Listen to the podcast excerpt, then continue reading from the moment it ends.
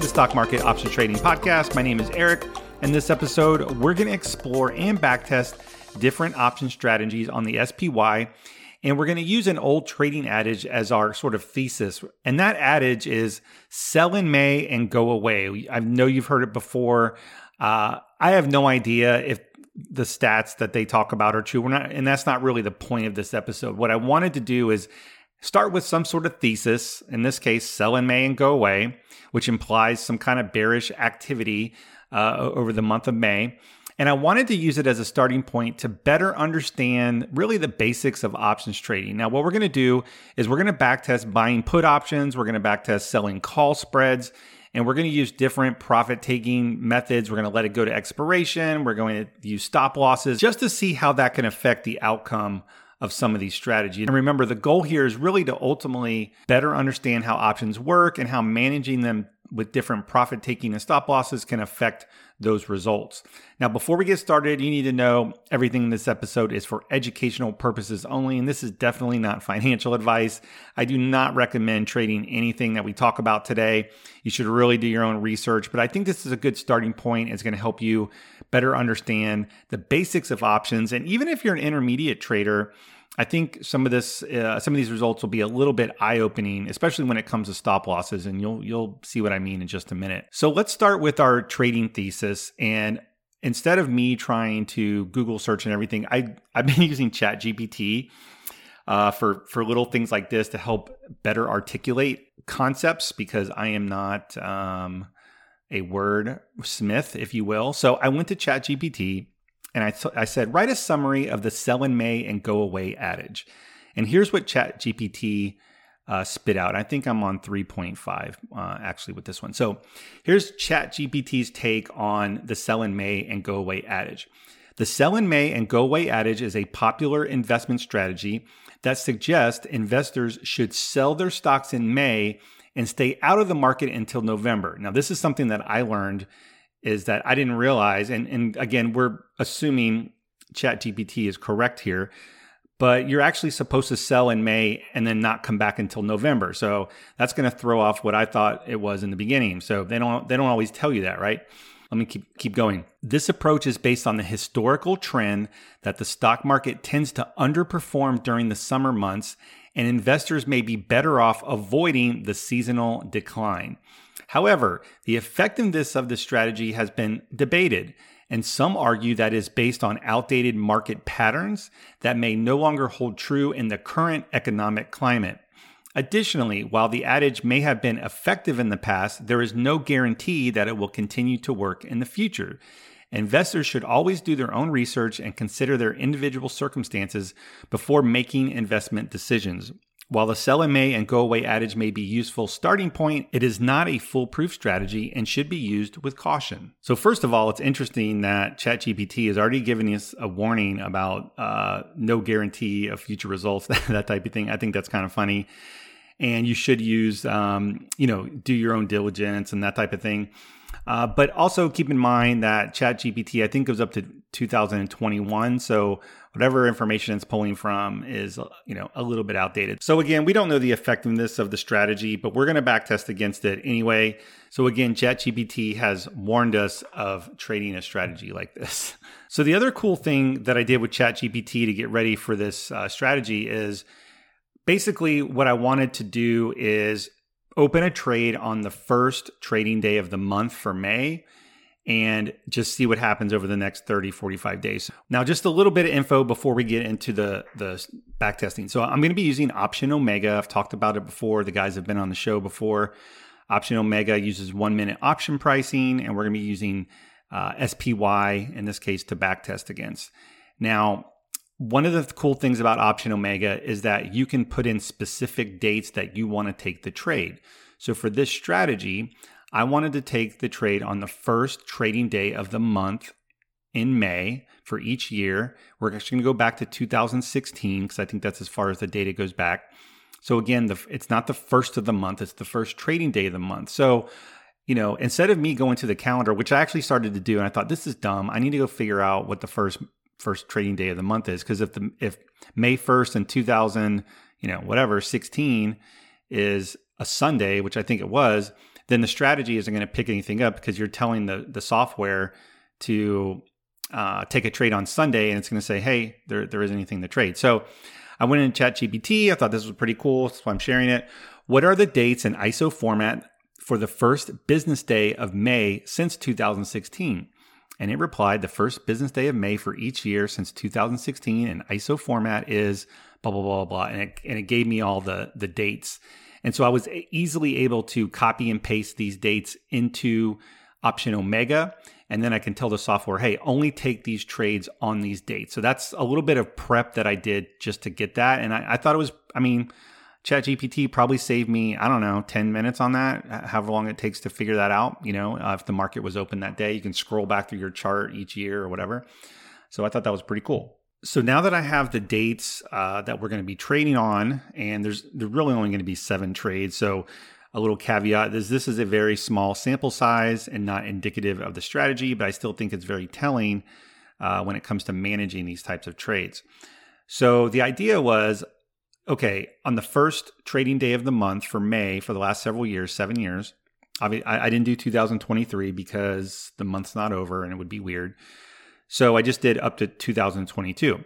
So the first test really is say, okay, just buy a put option, and I'm going to buy the put option 45 days to expiration. That'll give us 30 days in May, and then you know maybe it continues or whatever.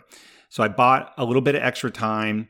Um, now, in hindsight, after I learned from ChatGPT that the adage actually said, "Hey, sell in May uh, and go away," uh, and they meant to stay away for a few months, may need to go back and if we really want to vet out a strategy like this for May, June, July, August, September. It's telling you to stay out of the market for like, I don't know, five months or something like that. But that's something I learned um, doing this. Uh, so, anyway, so we bought a put option. I'm going to buy at the money, Delta 50, 45 days of expiration, and I'm just going to let it go. That's the very first test. No stop, no target. So, when I back tested this, I had a 14% win rate. So, again, there were one, two, three, four, seven trades, six losers basically, and one winning trade and I lost $751, which, to be honest with you, actually isn't that bad given a 14% win rate in my mind. But the first thing I wanted to talk about was how much each of these options cost. And I think this is sort of telling um, if you're new to options and you're trying to figure out, well, I want to, let's say you want to be a directional trader and you want to buy calls and puts because, um, you know, they're cheaper or whatever the very first trade in 2016, that at the money call option was $4.23. So it's $423. And then in 2017, it was $334. And then in 2018, it was $558, about the same price in 2019. And then it starts to get more expensive. In 2020, it was $13.67. And then May, it was 2000 uh, May of 2021, it was $9 or $900. And then May of 2022, it was actually $1,700. So over time, the price of that at the money option starts to increase. And the reason I'm bringing this up is because if you want to try and normalize some kind of allocation, if you're trading with a small account and you're going to say, okay, I'm, I'm willing to do a strategy that you know, let's say you're willing to you're willing to spend three hundred dollars per option contract, and and you don't want to risk any more, so you want all your options contracts to be three hundred dollars or less, or some other made up number. Well, over time, as that stock increases in value and or volatility increases, um, like I know in May of 2020, uh, it was way it was like almost three times as expensive as of 2019. So that could be a combination. I don't have the prices in front of me, but could simply be a combination of volatility um, as well as the actual price of the underlying. So with that, I went to ChatGPT and I said, "What was the closing price of the S&P 500 on the first business day in May since 2016?" And it spit it out. Um, it has it started uh, in 2016. I'll just go through the numbers. S&P was at 2100 and change. We are then close to 23 or 2400. Then we were up to 26 and a half, and then 29, almost 3000, and then it was back down uh, to 2800. And then in uh, May 3rd, 2021, it went to uh, 4181 and then it could not give me may of 2022 because that date is in the future because remember chatgpt as of this recording or at least uh, 3.5 doesn't have data after so i actually went in and looked it up myself and we were trading at 4155 so as the price of the underlying changes over time the the cost of those options are going to change over time so when people say i want a consistent strategy that I can uh, trade. That's just something you got to think about uh, is how many contracts you can afford, how much you're willing to risk. So let's talk about the winners and the losers here. Again, just buying a put without doing anything, just letting it go to expiration. Um, I think there was some in- interesting information here. There was one winner. The winner was huge. It was three thousand uh, dollars, which was almost a hundred percent gain. This was in 2022. We bought a put option in May. 45 days later, he made three thousand dollars. Again, the price of that option was seventeen hundred dollars. So um, I don't know what's that 80, 75, 80 percent gain over the course of the 45 days. That's great. All the other ones were actually losers, but there was two things that were kind of interesting. So Four of the seven trades went to zero, meaning they expired out of the money. But two of the other trades actually expired in the money, uh, but they still lost money. They didn't lose as much as the full value. But this just sort of reminds us that even if you buy an at the money option and it expires slightly in the money, you can still lose money because there's still premium that's in that option contract and you need the stock to move farther to outpace that premium. So even though two of the trades expired in the money, um, they actually lost money. So one, the option itself was $932 and it lost $700. So you didn't lose full value, but you know, you lost most of it. Uh, the other one was $423 to pay for the contract and you lost $282. So just a little bit of context around buying options with no management, and you know, um, I thought these were pretty good examples. Okay, so the next thing we're going to do is add a 50% stop loss because if in theory the the logic goes, and this is people come and ask me this a lot, the logic goes, well, if you have so many losers and you know you're going to be, um, you know, you have a losing strategy, maybe we can add a stop loss. So let's add the stop loss and see the results. So I added the 50% stop loss, and now every trade is a loser. And it kind of goes against uh, what a lot of people might think that stop losses will protect you. And what stop losses ultimately do, and I've seen this time and time again, and again, this is a smaller sample size, and I'm extracting my opinion here, just totally opinion. The stop loss is not always going to limit your losses. It may for certain trades, but in this case, the one winning trade we had actually turned into a loser. So remember, we bought that contract for $1,700 or $17, it was 39 cents.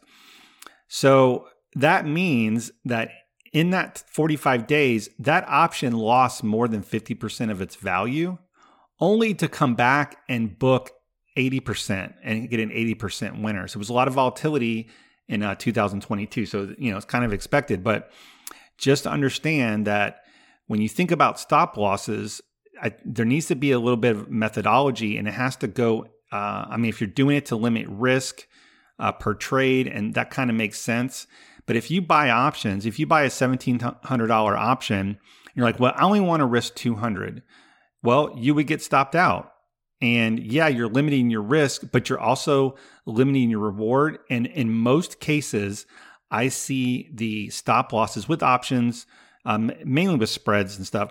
Stop losses tend to reduce your win rate. That I would say is a pretty consistent uh, fact that stop losses will reduce your win rate. Doesn't mean it's going to reduce your profits all the time. It just means it's going to reduce your win rate because invariably you're going to have a trade like this where you get stopped out only for that option to return. So, it's really important that if you are going to not use a stop loss and you, you need to understand the risk of options, in this case, buying a put option, um, you're risking whatever the debit is, whatever the cost of that single put option is. So if the put option is $550, then you are risking $550. That will uh, allow you to not use a stop. I'm not recommending that. I'm just trying to get you to think about uh, that. Again, this is not a recommendation, just trying to explore and understand how changing the parameters of the trade, but really more in trade management and risk management. Um, and it goes back to when it, when you think about risk management, I try to do all my risk management before I get into the trade. And for those that follow me, you know I don't really use stops. Sometimes when I think the trade is dead and it's not coming back, I will close it.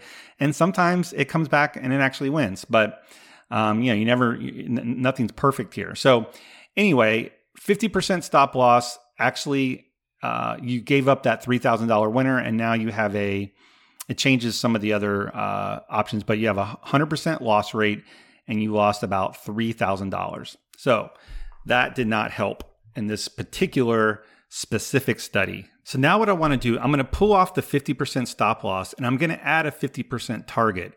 And the idea here is that, well, maybe some of these trades became profitable only to turn around and lose. So it could be conversely go go the other way where maybe you could make 50% before it turns into a loser. So we're going to add a 50% target and then we've taken off the stop loss. So now we actually have with uh, buying that put, that same Delta 50 put 45 days to expiration, you actually ended up with an 85% win rate and it made $960. So no stop loss, but we added a profit target. Now, the one thing it did do was it reduced that huge winner. Because remember, the one winner of letting it go to expiration, the one home run that it that it made, made three thousand dollars. Well, now um, that fifty percent gain is about I'm going to call it nine hundred dollars. So you reduced your home run hitting.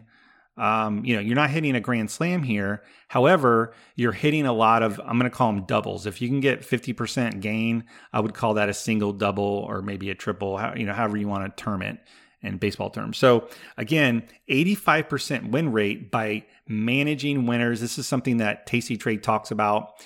When you get profits going in your favor, especially early in the trade, it's wise to take some off the table or take profits because remember when you're buying options, time is against you and you're ultimately can fade more unless the market totally falls out and yeah, over the last seven years, you got that one home run, but it did not pan out from a, um, for the others. So, from a consistency ba- basis and profitability, in this case, setting a 50% profit target um, with no stop loss um, actually worked out. Again, you made $960 and an 85% win rate. I thought that was pretty cool. And the last test for this, we'll do real quick, is I'm going to put both on there. I'm going to add the 50% stop loss and the 50% profit target. So we're risking one to one. That's the the mindset is okay, I'm risking one to one. Well, it lowered the win rate because again, we're adding a stop loss, which is typically decreases the win rate. It went from an 85% win down to a 71% win rate, which is still pretty good, but it actually lost money. It lost $132. So, you know, I would say relatively flat that having that stop loss with the profit target lost money. The most profitable one in this small sample size of a weird trading adage. Again, don't, you know, don't take this to heart and and apply this to every strategy ever. But the stop loss hurt the strategy and taking profits helped. That's the takeaway for this uh, small sample size.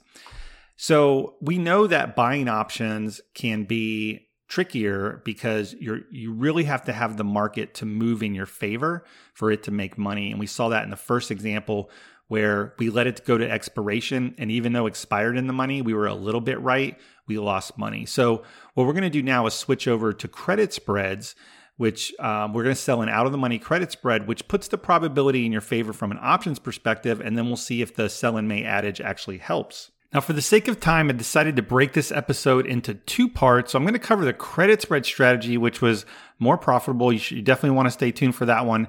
I'm going to put that in the next episode. So be sure to subscribe or follow the podcast wherever you're listening, and I'll have it posted in just a couple days. In the meantime, if you're interested in back testing strategies like this, uh, you know, trying different profit targets and strike selection and, and stop losses and all that stuff, head on over to optionomega.com and use the code SMOT, that's S M O T for stock market options trading, and you'll get 50% off your subscription. Again, that's SMOT, S M O T, at optionomega.com.